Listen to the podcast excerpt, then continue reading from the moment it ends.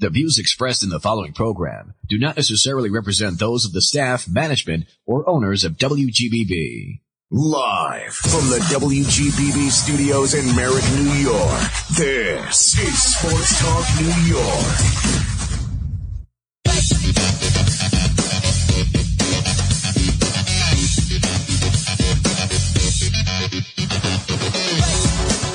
And that's right, ladies and gentlemen. Welcome to another edition of Sports Talk in New York.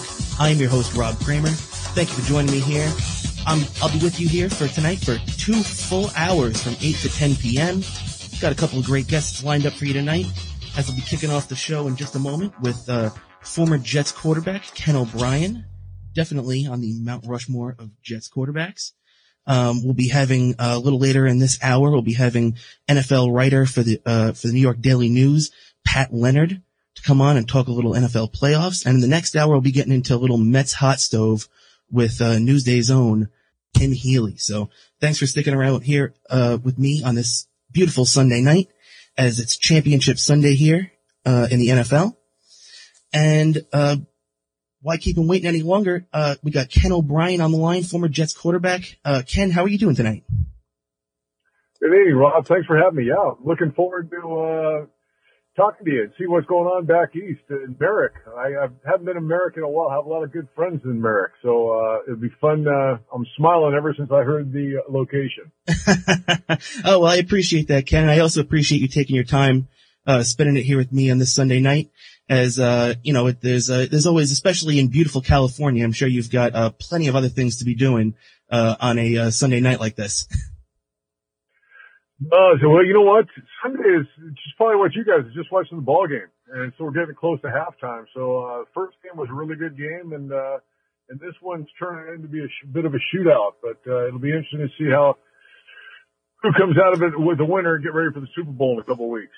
Exactly. So I, so just like everybody else, you've been watching the games all day.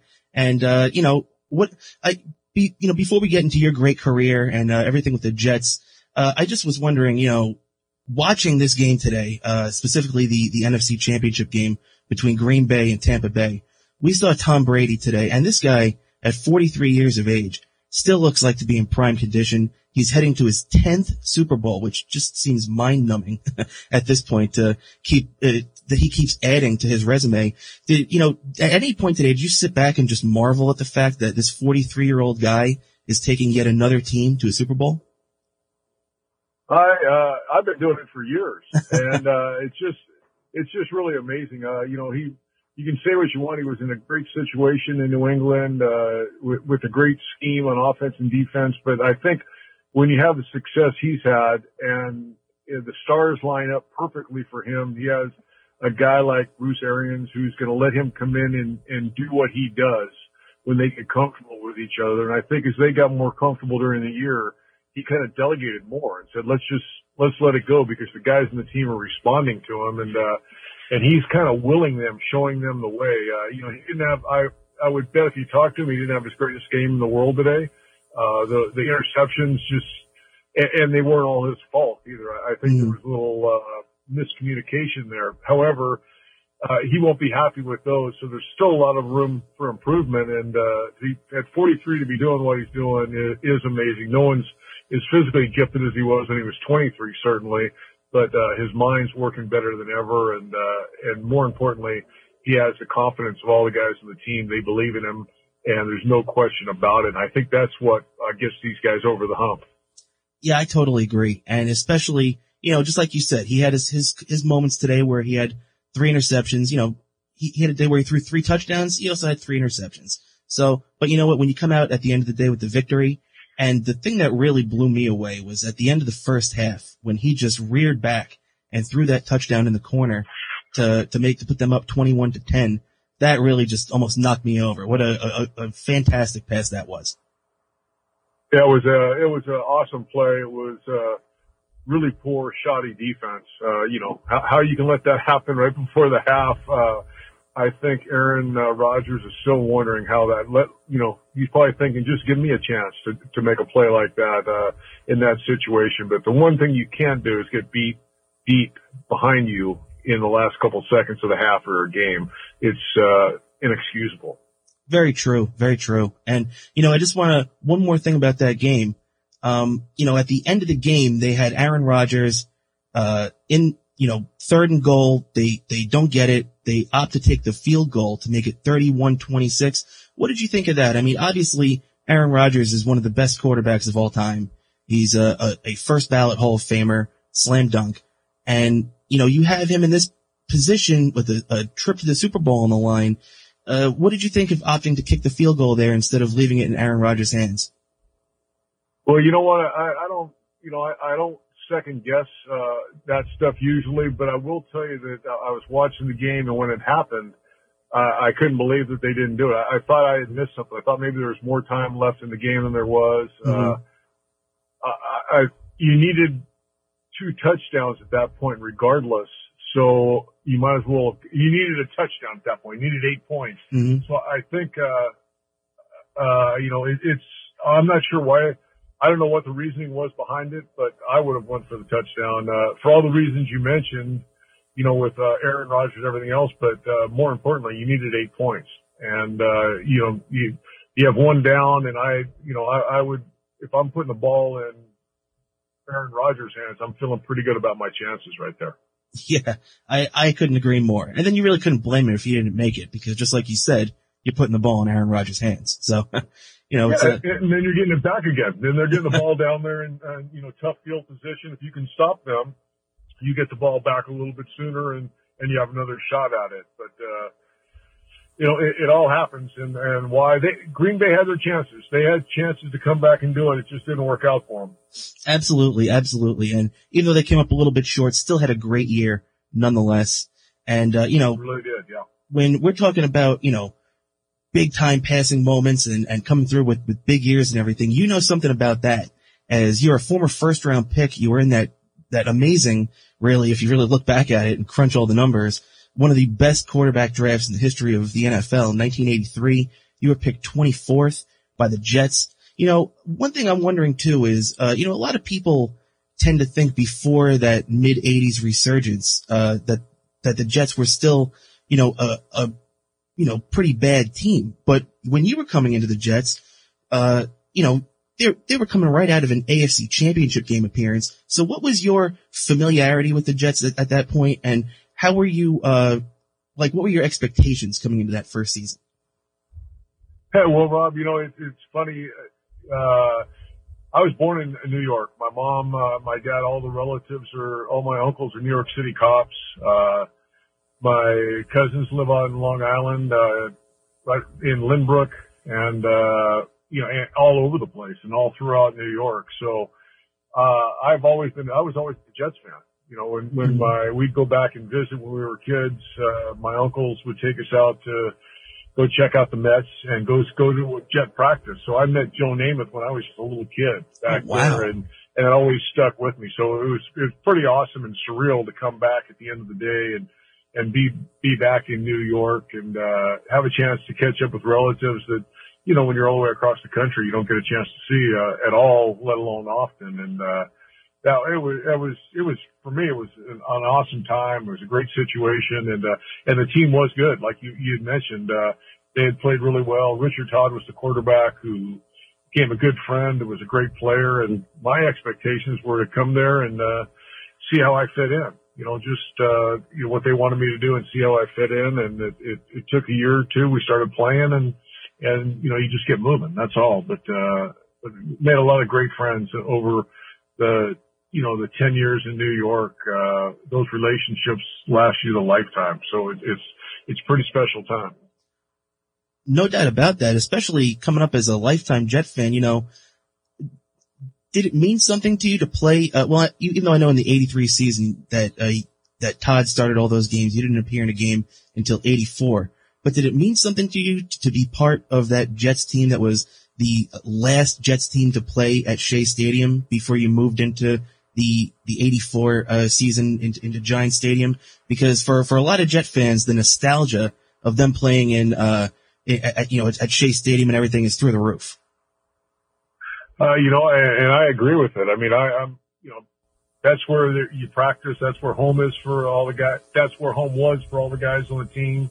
and and that's where the the fan base was from. And uh, you know, it's out of it's certainly out of the players' hands, but uh, I certainly do wish that we would have never left Shea Stadium and you know figured that thing out because uh, or stayed in the area. It would have been uh, it would have been a much more awesome experience uh, as a player, as a fan, is everything to have your own place.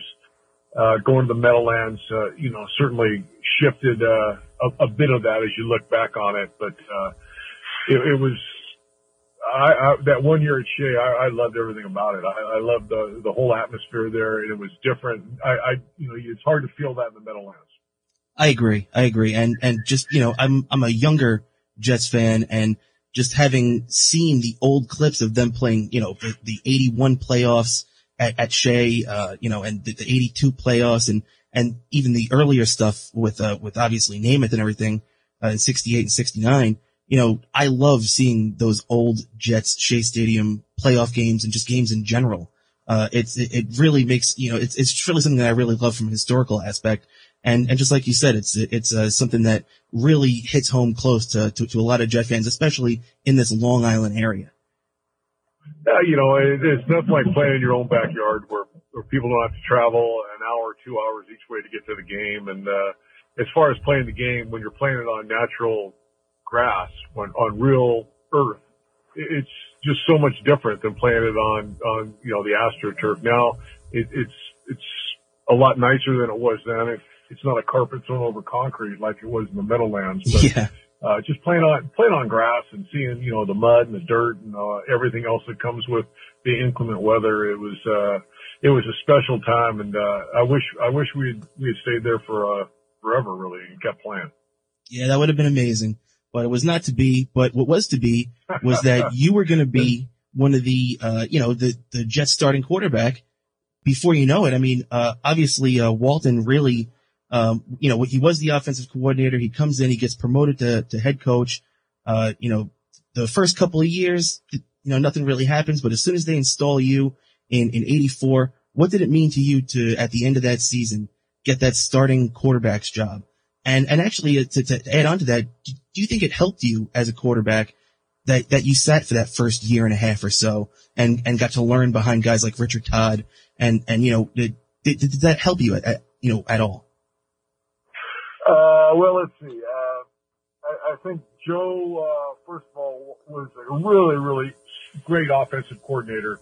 And I think what they, when they ran into, they ran into an issue with Walt Michaels, who, um, I didn't know Walt Michaels, but when I heard guys in the team speak about him, the veterans who, who became my friends and the, the respect and the admiration and the loyalty they had for him after the fact, um, it was telling why they were good and, and how he brought that out in them. I think he was able to coach the way, you know, I perceive coaching to be. You, you know, you tell them this is how we're going to do it and you give the guys confidence all the time. Let's go out and let it rip and players respond to that. And uh, when he left, when you know, when when they made the decision that Walt was not going to be back there coaching, uh, Joe was on the staff, and they brought him in, obviously, and and he had to get acclimated to being a head coach. That's all. Uh, and it, it's hard to, I think it's hard, especially in today's game, to do both. To run an offense or run a defense, you got to be more of a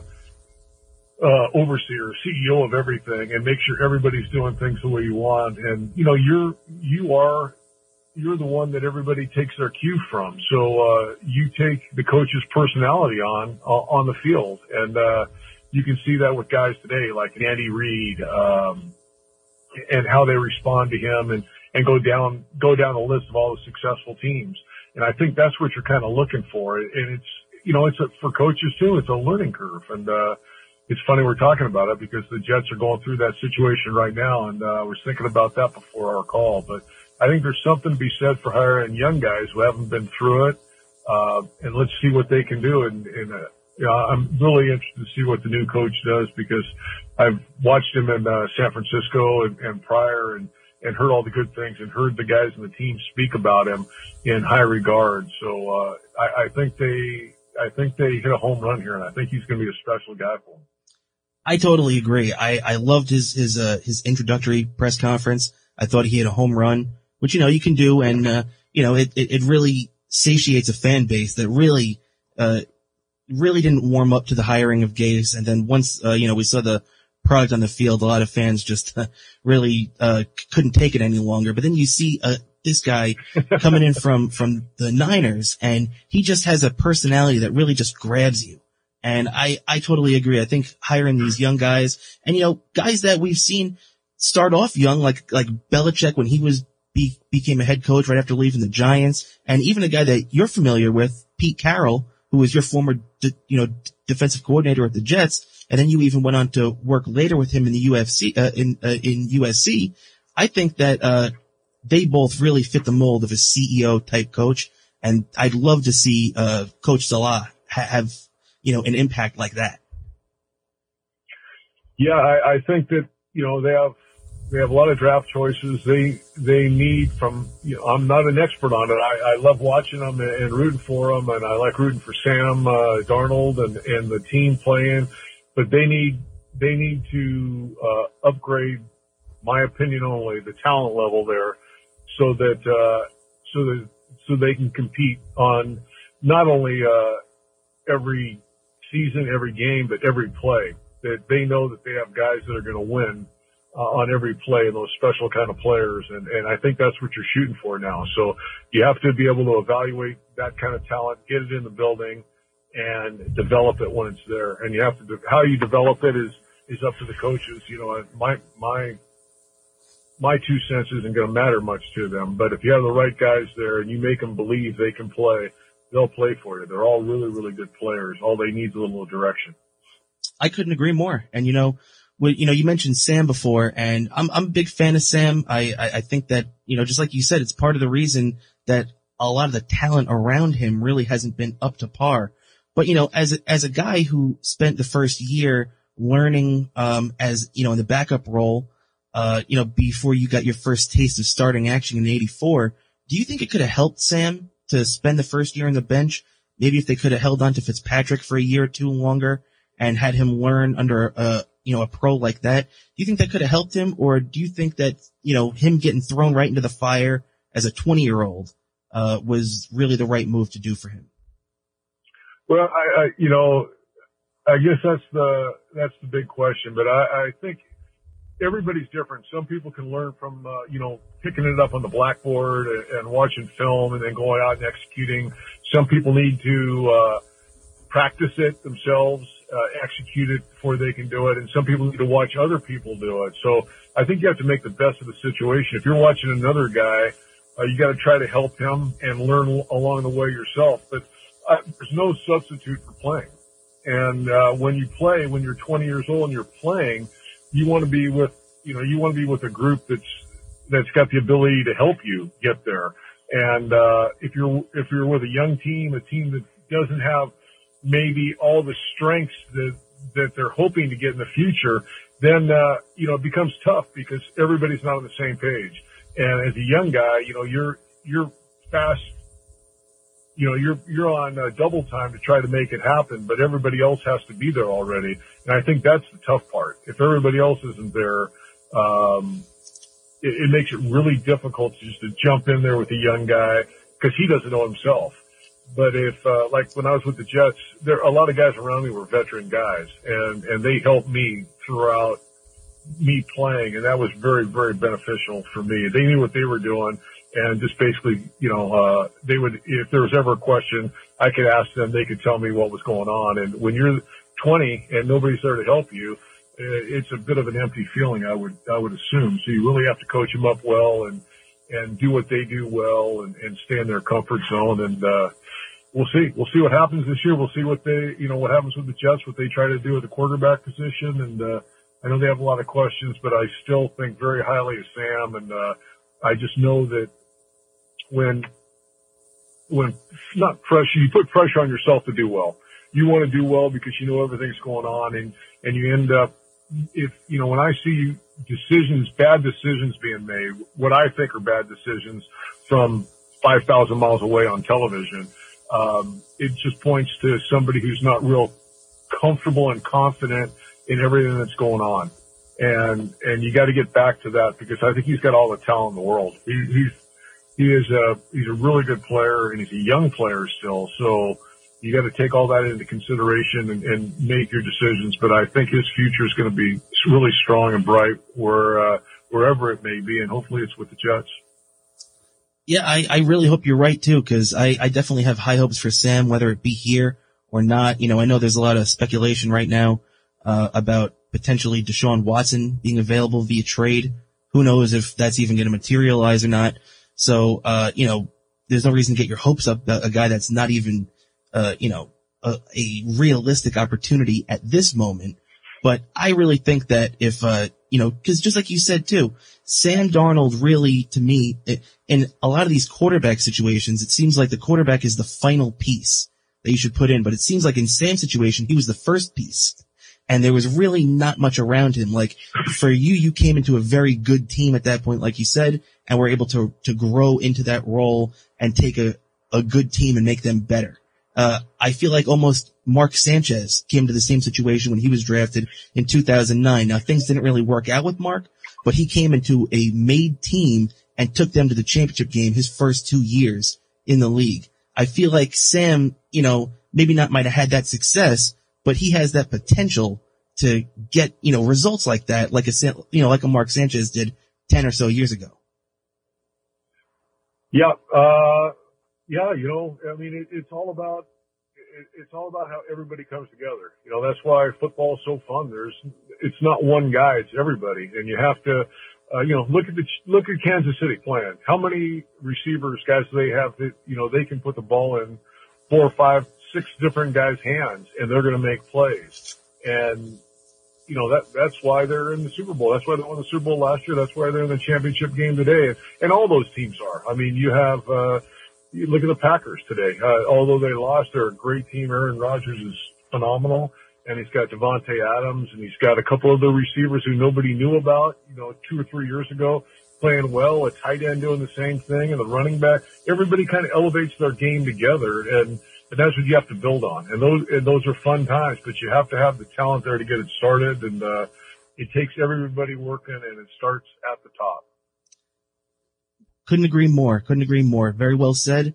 And you know, uh, as we're you know, um, I I I don't, I don't want to take up too much of your time tonight. I really appreciate you you taking the time here, Ken, to spend it with me here on this Sunday night um, on Championship Sunday, as a matter of fact. But before I let you go, I just want uh, I, I'd be remiss if I didn't bring up uh, week three, 1986, one of the best, um, you know, NFL regular season games ever played. You guys took out the, uh, the Dolphins 51 to 45 in overtime. Um, you know, when, when you look at, at this game and you think back to those moments, I mean, the, the stats really jump out at you.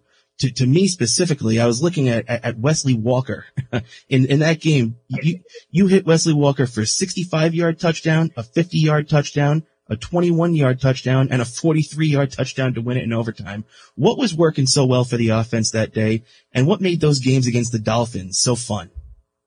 Well, if they'd let me thrown it five more times to Wesley, we probably would have five more touchdowns. But he's, uh, he's, he was uh, a freakishly good player and he's a great guy and a friend and a stud. And, uh, I, I think that over that course of time, uh, Joe had a feeling that anytime you play the Dolphins, it would have to be a shootout or you wouldn't win. Mm-hmm. So we kind of got away from, uh, the more balanced style that, uh, that he was comfortable with. And we kind of just threw the ball. We threw it around and we'd get going. And, uh, um, we kind of, we, we kind of just like, uh, just let it, let it all fly. And, and when we did that, we were, you know, we seemed to be at our best all the time, but it wasn't, something I guess that they were comfortable doing. Now in today's day of football, that's that's an everyday game, right? I mean, they're throwing the ball all over the field, and and it, it's great. You know, we're circling. Hey, here's Wesley Walker. Here's Al Toon. Here's Mickey Shuler. Here's Freeman McNeil.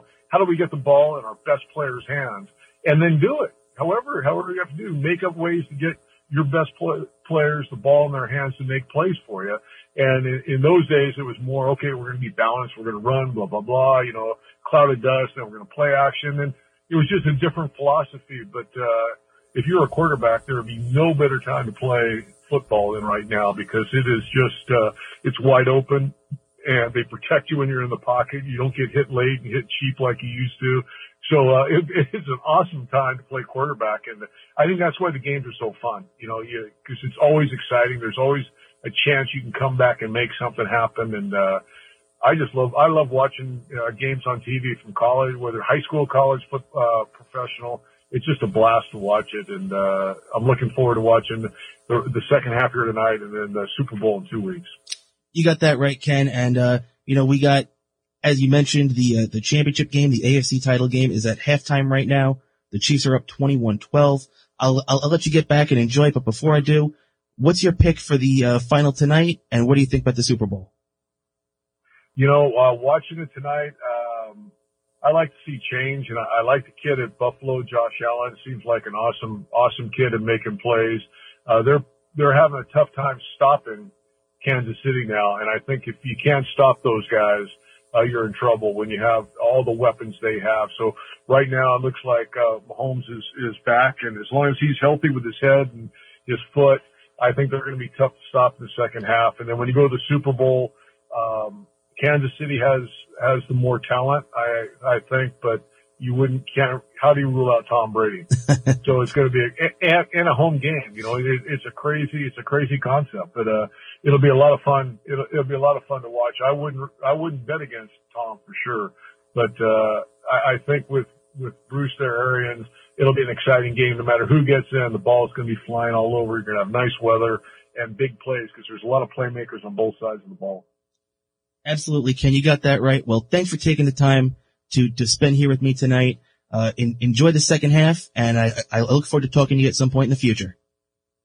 Well, thanks very much, and uh, you guys have a great night. Everyone, stay healthy, and uh, yeah, let's hope for another uh, great second half and, and, a great Super Bowl in a couple weeks. Thank you, Ken. You too. Okay, thank you, guys. Bye bye. And uh, all right, uh, so thank you to uh, to Ken O'Brien for joining me here tonight. As definitely, like I said before, we took him on the Mount Ru- on the Mount Rushmore of Jets quarterbacks, as he is second only to Joe Namath in passing yards, touchdowns, and wins uh, one of the best of all time to do it in the green and white, no doubt about it. And uh, with that, we're going to be taking our first break of the evening, ladies and gentlemen. Thank you for sticking around here at me on this cold Sunday night.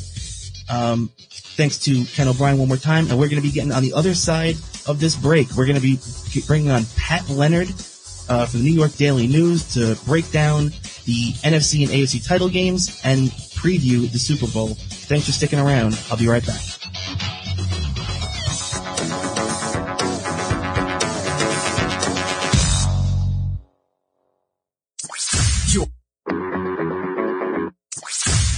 Listening to Sports Talk New York. Tune in every Sunday night at 8 p.m. on Long Island's WGBB. Broadcasting on 95.9 FM and 1240 AM. Or listen live online at WGBBradio.com. Country Foot Care, official podiatrists of the New York Lizards, have been delivering state-of-the-art foot care with good old-fashioned caring to Long Island residents for over 30 years.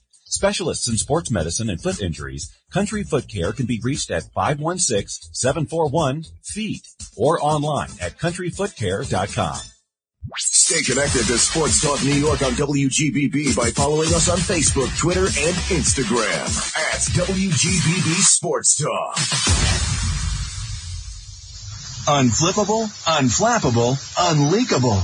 The Gustbuster is the only umbrella that won't flip inside out, rip, tear, or leak, capable of withstanding winds over 55 miles per hour.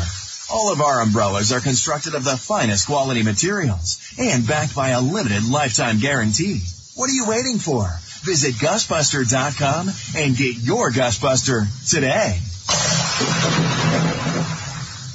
You're listening to Sports Talk New York on Long Island's WGBB. And now, back to the show.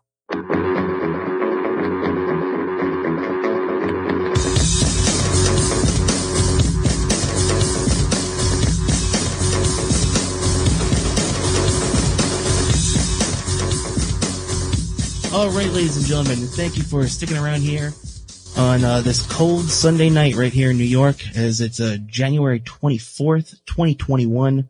Uh, we're here right after the uh, the first break. Thanks for joining me here and sticking around. We're going to be having Pat Leonard uh, from the New York Daily News come on uh, right now to talk about Championship Sunday in the NFL. And Pat Leonard, how are you doing today?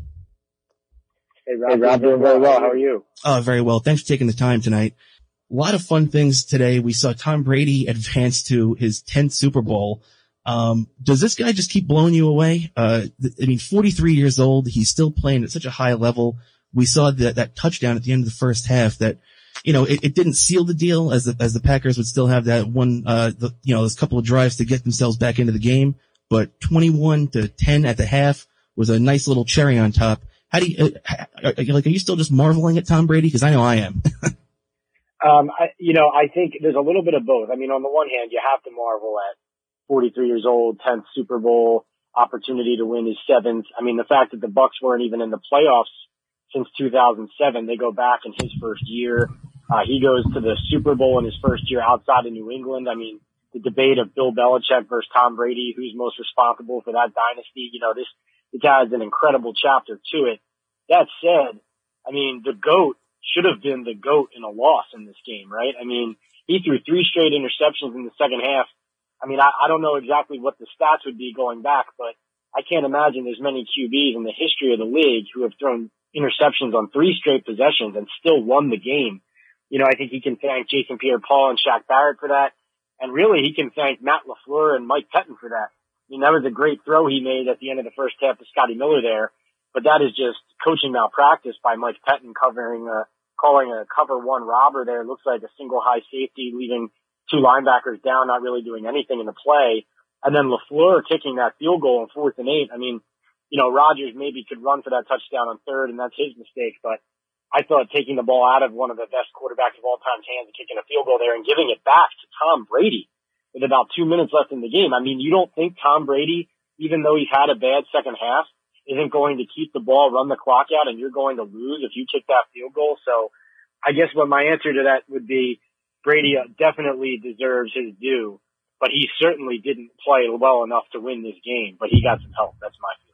Yeah, he definitely got some help, no doubt about it. As just like you said, I mean, three touchdowns, three interceptions, 280 yards. It's it's a bit of an up and down line, but yeah, he he definitely uh, got some help today as the, the defense stepped it up. And I could not believe personally that they kicked that field goal on uh, on third on fourth and goal there. I thought they were gonna leave yeah. the ball in Rodgers' hands but you know, it's uh, you really they still had three timeouts. Like I understand what he was thinking about, but I think he just kind of overthought it just a little bit much. Yeah, I think the overthinking part of it is sometimes, and listen, you know, especially well, he's been in the NFC title game before as a coach, but you know, sometimes you overthink it in the moment and your nerves get to you. But if you sit back in July and you say, hey, if we're in the NFC title game with one down inside the 10 to possibly tie the game with a chance to go to the Super Bowl. Are we going to kick a field goal or should we give Aaron Rodgers one more crack at it? So, you know, in July, you say, well, of course we're going for it. I mean, our quarterback, Aaron Rodgers, you know, so why is the decision different in the moment? You know, why do every, does everything get tighter, uh, when you're up against it there? You know, I think considering everything, considering who you have on the other side too, the coaching part of it is, is not just saying, Hey, we still have a chance if we kick it. The coaching part of it is saying, well, even though we've picked this guy off three times, he's Tom Brady. You know, he's not nervous. You know, he's not, those three interceptions aren't going to make him nervous about coming out here and icing this game. So, you know, I think LaFleur is going to be, you know, Kyle Shanahan's a great coach and he's going to be for the rest of his life attached to a horrible second half in Atlanta that cost the Falcons the Super Bowl in one of the worst and arguably the worst collapse in NFL history. It's true. And I think LaFleur is going to be tied to this um, until he wins one too. You know, this is a decision that's going to haunt him for a while. Yeah, no doubt about that. No doubt about that. Um, you know, you, you kind of, especially at home, you, you think he'd be going for the throat there. Um, but you know, I, I totally agree. It's something that he's going to have to get over and probably won't until they, uh, until, you know, LaFleur and, uh, Rodgers win a Super Bowl together there if they ever do. But, um, yeah, I mean, it's, it's just crazy what, uh, what happened in that game. Um, you know, it's like we said, Brady had the up and down game, but I mean, now Tom Brady is, um, the, he's going to be the oldest player to ever play in the Super Bowl, which he's just going to keep knocking down these, uh, th- these records and etching his name to the record book even more so than we even thought. He's joining Peyton Manning, Kurt Warner, and Craig Morton as the only quarterback to start a, a Super Bowl for multiple teams. So it, it is just crazy to me. Uh, and then on the other side, as we got going on right now, coming out of halftime, uh, the Bills and the Chiefs, the defending Super Bowl uh, champion Chiefs, looking for a repeat or at least to get to their second straight. Um, what are your feelings coming into this game? Um, I I really thought that the Bills would have a good showing. I didn't think they were going to win, but uh, hey, they're hanging in there. They're they're within nine points of uh, the the best team in the league, and uh, they they definitely have a, a, a fighter's chance in the second half. Yeah, yeah, I thought I thought the Bills were going to win this game. I thought they had what it took offensively to hang with the Chiefs, and I wasn't sure that Mahomes would be healthy enough uh, to be the Pat Mahomes we know. Um, I think you know Josh Allen looked a little shell shocked coming off the field at the end of the first half here. I mean, their only touchdown offensively uh, came off the muff muff punt from Kansas City that gave them the ball inside the five. Uh, you know, I think Kansas City's been able to hold them at bay and and move the ball and get some big chunk plays. Kelce's been killing them. You know, obviously one of the better players in the league. Um, and you know, you're seeing in these games too. I mean, you look at Brady and the Bucs scoring 31 points and winning. I mean, you look at the Chiefs; they had 21 points early in the third quarter. They had almost 250 yards at the half. I mean, offense wins. You know, the old saying of offense wins, defense wins championships. You know that that only maybe that maybe that was the old adage, and maybe sometimes it does apply uh, you know, you look at the Patriots a few years ago, shutting down the Rams, uh, holding them to three points and a 13-3 win in the Super Bowl. So it's not like that can't happen that way. Uh, but we're looking at the playoffs right now. What we're seeing is that offense is ruling the day. And if you can't hang, if you're not ready to score 30 points on every given, given day, chances are that when you get into January playing this football deep into the season, you're not going to be able to hang with the big boys nowadays. And, you know, covering the Giants and, doing a little bit of Jets now and paying attention to a lot of New York football too. That's something I think about a lot watching these games. I mean, I was just looking, the Chiefs had almost 2,000 more yards this season than the Giants. Oh, um, and it might be a full 2,000 yards than the Jets, who were uh, the worst offense in the league yardage wise and scoring wise. And, you know, you look at a stat like that and if you're the Giants and the Jets, whatever, and you say to yourself, well, we have a different game plan for how we want to win games. Well, you're playing in the same league as these teams who are able to accomplish that type of offensive firepower. And so you should strive for that too. And so that's something I have in the back of my mind watching all these games too is, you know, what are the Giants and the Jets trying to become and how far are they away from it and what pieces do they need to get there? You know, that's a very good point. And actually, I was going to save this for a little bit later, but if, you know, since, since you brought it up, the the Jets right now, obviously they're in a transition. They they they hired the new coach Robert Saleh. It's been widely uh, you know uh, applauded around the league. I think he uh, he really hit a home run in his press conference. Now there are a lot of rumors going around in the last few days that Deshaun Watson wants to get traded, um, and apparently the Jets are one of the teams at the top of his list. Do you think that uh, the Texans have the guts to trade Deshaun Watson, and I guess the the appetite for dead cap. And uh, do you think that the Jets have the ability to pull something off like that? Well, I don't think Nick Caserio, the Texans GM, wants to trade Deshaun Watson. I mean, he's a smart football guy. He knows a great player when he sees one. And, you know, I don't think he wants to trade Deshaun Watson. There's no doubt about that. But, um, you know, Watson clearly does not want to play there anymore and it goes above Caserio. You know, he doesn't trust the owner. He doesn't trust people that the owner trusts, including Jack Easterby and it seems like it's beyond repair from a relationship standpoint. So, uh, you know, the, the idea that he wants to play for the Jets, I don't know for certain that he definitely does over the Dolphins. Um, I know there was some reports disputing that Miami Herald report. Uh, I believe Matt Miller reported that, uh, you know, several people he had talked to said that that wasn't actually the case. There's a good chance here that a lot of these leaks are designed to drive the price up and create some leverage in these trades. Um, you know, if the Texans know that their best trade would be with the Dolphins, for example, maybe you create some in division competition uh, with a team that also has priority assets and a high draft pick that could actually be legitimate competition if Watson were willing to waive his no trade. So him having a no trade clause is a big deal here. Um, you know, Florida, of course, no state in- income tax that's a major deal. That's a huge attraction uh, for players wanting to go play down in Florida at a team like Miami. And the Dolphins, remember, if you're Deshaun Watson, if you come to the Jets, yeah, you'll make the team better, but there's no guarantee that you're going to compete for anything anytime soon as a team when you're talking about Super Bowls and playoff runs. But if you go to Miami, you saw a Dolphins team this year that suddenly, one year after tanking, suddenly was very close to a playoff berth and looked like a quarterback away from a playoff berth. And if they get in, you know, they have two top corners. They have a good coaching staff, a creative coaching staff. They could make noise. So I think Miami still is the most likely destination for him. I also don't think Tua is the guy, even though the Dolphins are saying he is. So, um, you know, I think we're going to see Deshaun Watson traded. But obviously what, uh, what adds to that whole drama is that now he's the best quarterback who's available, but he's not the only quarterback who's available who is talented. So you talk about Matt Stafford, maybe Carson Wentz, even though it looks like the Eagles are trying to run it back. Sam Darnold is not a total lost cause, um, and is still young and someone might want to take a chance. And some of these guys are going to, or all of those guys are going to come a lot cheaper than Deshaun Watson. So how will that market affect where he goes? Um, ultimately, if you ask me how that's going to play out, I think he ends up with the Dolphins.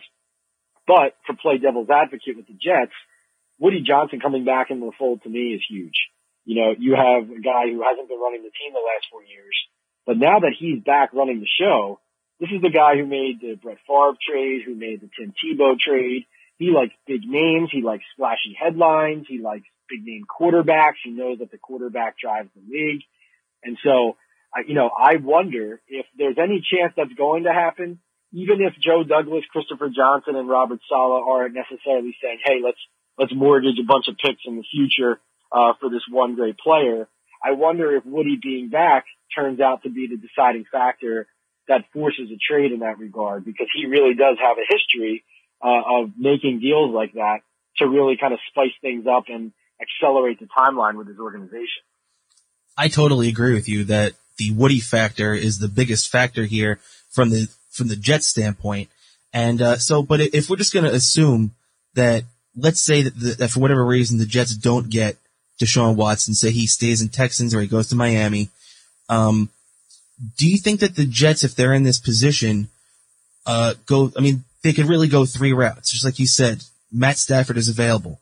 Do you think they trade for him? Do you think they stick with uh, Sam Darnold, or maybe go and take that second uh, overall pick and draft one of the available quarterbacks out there?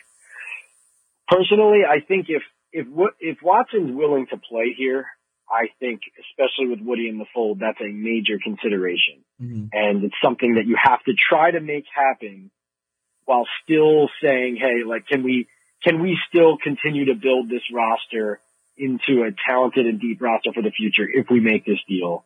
I think that has to be your number one priority if it's something you know he would like. Mm-hmm. Um, I will say this, you know, coming out of that press conference, I know that there's reports that Saleh and the new staff and Douglas that they see, you know, some untapped potential in Darnold.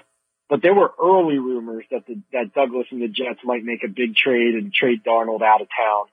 And coming out of that press conference, if we're just taking Saleh at his word, he did say that there were a lot of high opinions in the building of Darnold, but he would not even commit at this time to Darnold being his starting quarterback. And I thought that spoke volumes. You know, it did, it's not him saying that he thinks he's a bad player, but he definitely didn't endorse him as his guy. And this is something that matters in the NFL too. Just like it matters, you know, if a coach isn't a GM's coach, it matters if a quarterback isn't a GM and a coach's quarterback. You know, coaches and QBs and GMs come in and sometimes they, and oftentimes actually, they have different opinions of players that the previous regime drafted. And so Darnold's deep enough into his career now where it would not be a shock at all if Joe Douglas, who didn't draft him, and Robert Saleh, who didn't draft him, went and drafted a Zach Wilson or a Justin Fields at number two, or tried to swing a deal for Deshaun Watson. I think you're looking at, you know, you have Trey Lance, Fields, and Wilson I think whoever the Jets think is the best player in that group is the clear option at two, unless they make a trade for Watson. But I definitely think either way, they're looking to replace Darnold as the guy or at least bring in somebody who's going to compete with him and eventually take over unless Darnold would have fended off. But, um, you know, I, it would not shock me at all if Darnold was on another team and they drafted a kid at number two. That's a great point, actually, about the you know how uh, Douglas and Saleh both really had nothing to do with with Darnold being here, and then even if you want to take that a step further, Woody Johnson wasn't even here when they picked uh, Sam Darnold. So it could be that all of Sam's biggest supporters are you know out of house right now, which could be uh, a couple of factors you know going against him uh, in his Jets career. Um, but you know to to look at the other side of town. Uh, what are your your thoughts about the the Giants coming out of this year? I think it was a, a, a good step forward for them. I think Joe Judge showed that, especially after that one and seven start, that he kept uh, he kept the locker room together. He kept the guys working for him. They were alive until the last day of the season. Uh, what are your thoughts on on the step forwards that that the Giants took this year under Joe Judge? Um, yeah, I mean, I think Judge showed a lot of encouraging things. I mean, I think he I think he got players to buy into a defined program. I think what, you know, what you see is what you get with Judge. You know, he was a hard nosed coach. He was hard on the players and on the team, but everybody knew what was expected. You know, there was no, there were no surprises, um, no change ups. And I think guys bought in and, you know, the positive is that you saw the team really bounce back from that horrible start and win those four straight games. Um, that said, you know, I think it only matters, and you know, I should say too, they made some really good acquisitions in the off season. You know, Bradberry, Martinez, uh, Leonard Williams stepped up, had a big year, so those things are encouraging. And what Pat Graham with the def- did with the defense, Logan Ryan was a good addition. That said, it's only good if you build on it because you know they still only won six games. Um, I think people would have a much different taste in their mouths about the season if they were playing in any other division because it was a little bit of fool's gold thinking that they were still relevant because they were in the NFC East and they technically were. Mm-hmm. But if they were in any other division in football, they would have been out of it a long time prior to that. And the conversation would have been a lot different. So I don't think it's fair to, I don't think we should judge them. That's kind of like results based analysis. It's more about, okay, what do we see from the Giants? Why were they losing? And how can they get better? And when I look at them, I see they still need a lot more talent, even though they added some more. And they also need to really improve the offensive side of the ball. And I'm not just talking about talent. I'm talking about Daniel Jones has to play better. I'm talking about we still don't technically know if Jason Garrett is back for year two as offensive coordinator. Is he coming back? Is he still possibly going to land somewhere else? Uh, there's still a lot of staffs in flux. Um, if he does come back, can Daniel Jones be explosive in this offense? Do they have the chemistry and the wherewithal to make it work? Who is their O line coach going to be? There's some, some uncertainty about Dave DeGuglielmo, you know, and I know John Mara and the Giants are targeting playmakers on that side of the ball, but this is something I would add too.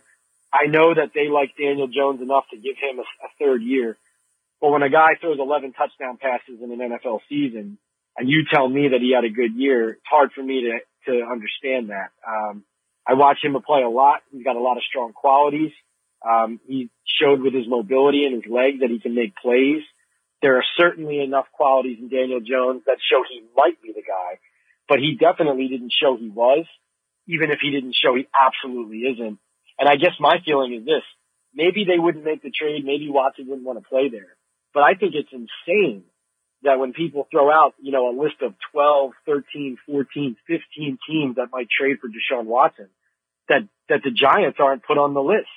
Now I know they have the 11th pick. They don't have the second pick like the Jets. They don't have a top five pick like the Dolphins. So obviously maybe the package that they ship there, uh, wouldn't be as strong, but they're a team that if they got Deshaun Watson, their quarterback position would go from so-so to great. So I find it strange that there's not as much talk about that as a possibility. I don't know if the Giants have made that call or not.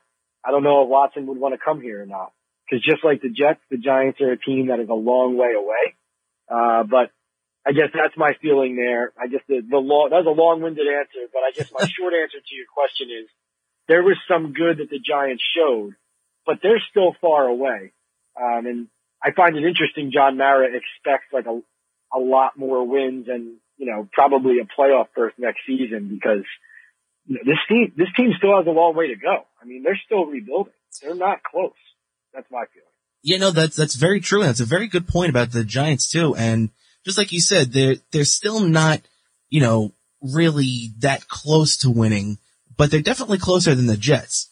And, well, at least in my opinion. And if you put Watson on this team, they, you know, they might not be, you know, a, top five team in the league, maybe not even a top 10 team in the league, but they'd be much closer to being on track to being an elite team again if you put Deshaun Watson there instead of Daniel Jones. And, and I, I don't have anything against Daniel Jones, but I mean, Watson's just that much of a difference maker. Yeah, no, I think like the conversation would change about how many weapons they need. I mean, you know, you would see if Watson, like if Watson were the Giants quarterback this year instead of Daniel Jones, there wouldn't be as many complaints about their lack of weapons because he would have used the weapons better. yeah. He's just a better player. Mm-hmm. Um, you know, as far as, as far as who's further ahead, the Jets or the Giants, I mean, obviously the Giants defense took a huge step forward this year in how they were, in, you know, in how they were, uh, in the talent that they added and then what Pat Graham was able to do with that talent. But, you know, their lack of offense and also they need to add more personnel on that side of the ball so they can play D the really, the way they want to. Mm-hmm. You know, they, they and the Jets are both there at the bottom of the table when you're talking about offensive production. And, you know, I think I think the Giants are using some numbers at the end of the year to make things look a little rosier than they than they really are. Um, you know, you can say, um, uh, you know, they you could say that they won a certain amount of games down the stretch. You know, they went one and three in December. Um, you know, so going one and three in December, but then stretching back to November when they were three and one, and and finding a way to to say that you won, what was it, five of the last time? I can't even remember now, but I'm not looking at it. But, um, I think that the Giants math is affording them a way to look at this a little bit rosier than maybe they should. Um, you know, I guess, I guess the bottom line is this.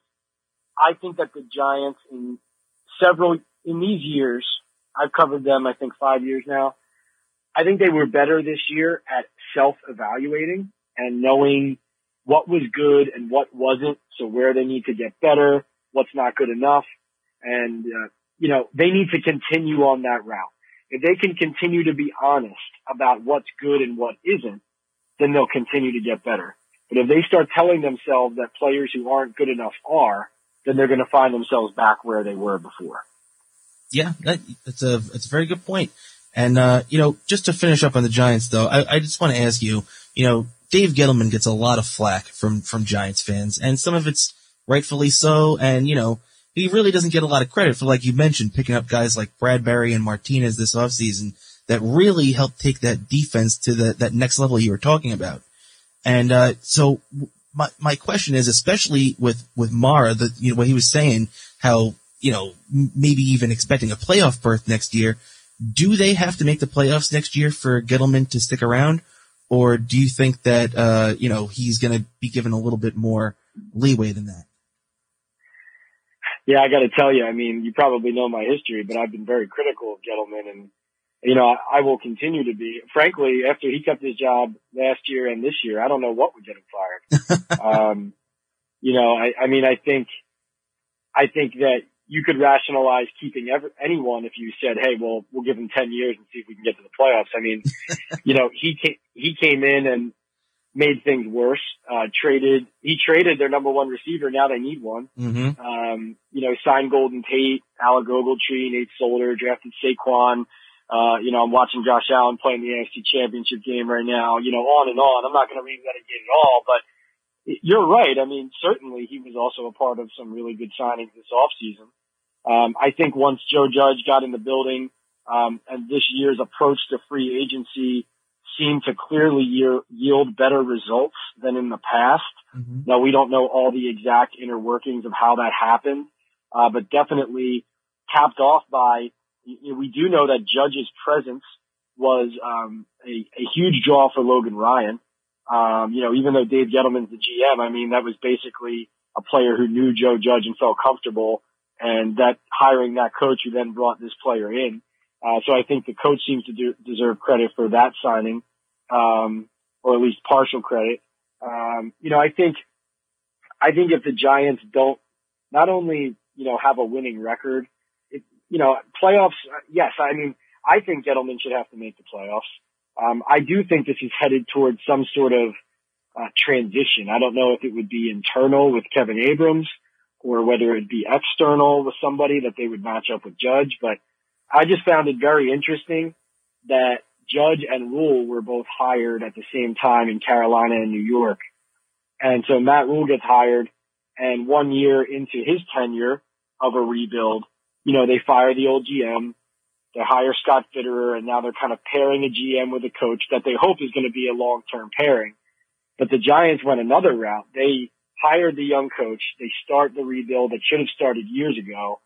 But then instead of firing the GM and kind of marrying the coach to a new GM and going forward from there, they've retained that former GM who was a part of a lot of those mistakes in the past. And, you know, I find those two situations very interesting to compare as we go ahead into 2021 because they looked like two very similar situations. And of course, Rhule was the guy that the Giants were targeting in that previous hiring cycle. But now they're going about it two very different ways from a personnel and a general manager standpoint. And I'm just curious to see how it works out, how those relationships and those dynamics work out differently in New York and Carolina and which one yields more consistency and results.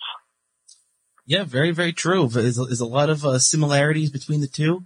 And, uh, you know, only time will tell where we stand, uh, with, with those two and, uh, who ended up getting the better end of the deal. Uh, cause, uh, you know, there's, there's definitely a lot of parallels there. But, um, you know, Pat, I want to thank you for, for taking the time here. I'm, I'm running low on time, but before I get you out of here, I just want to, um, ask you, do you think, uh, that the Chiefs hold on tonight or are you expecting a Bills comeback? And what do you think about the Super Bowl?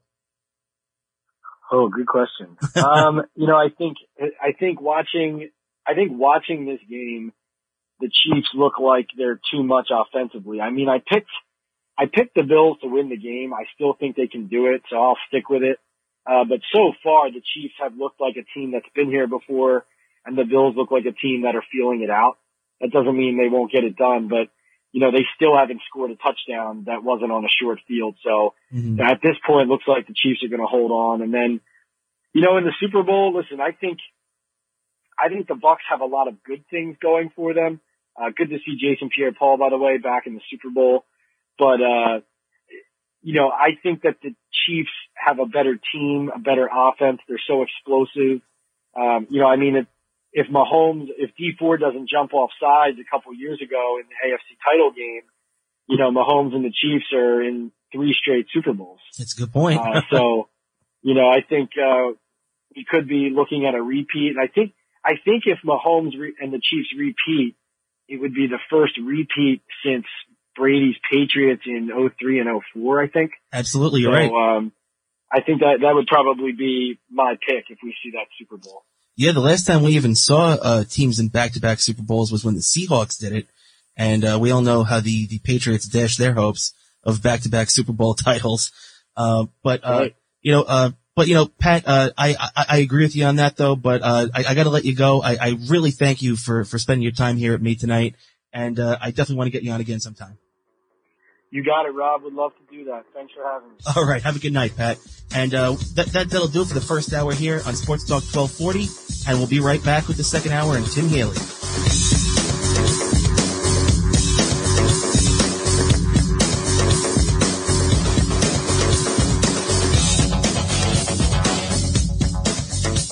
The views expressed in the previous program did not necessarily represent those of the staff, management, or owners of WGBB.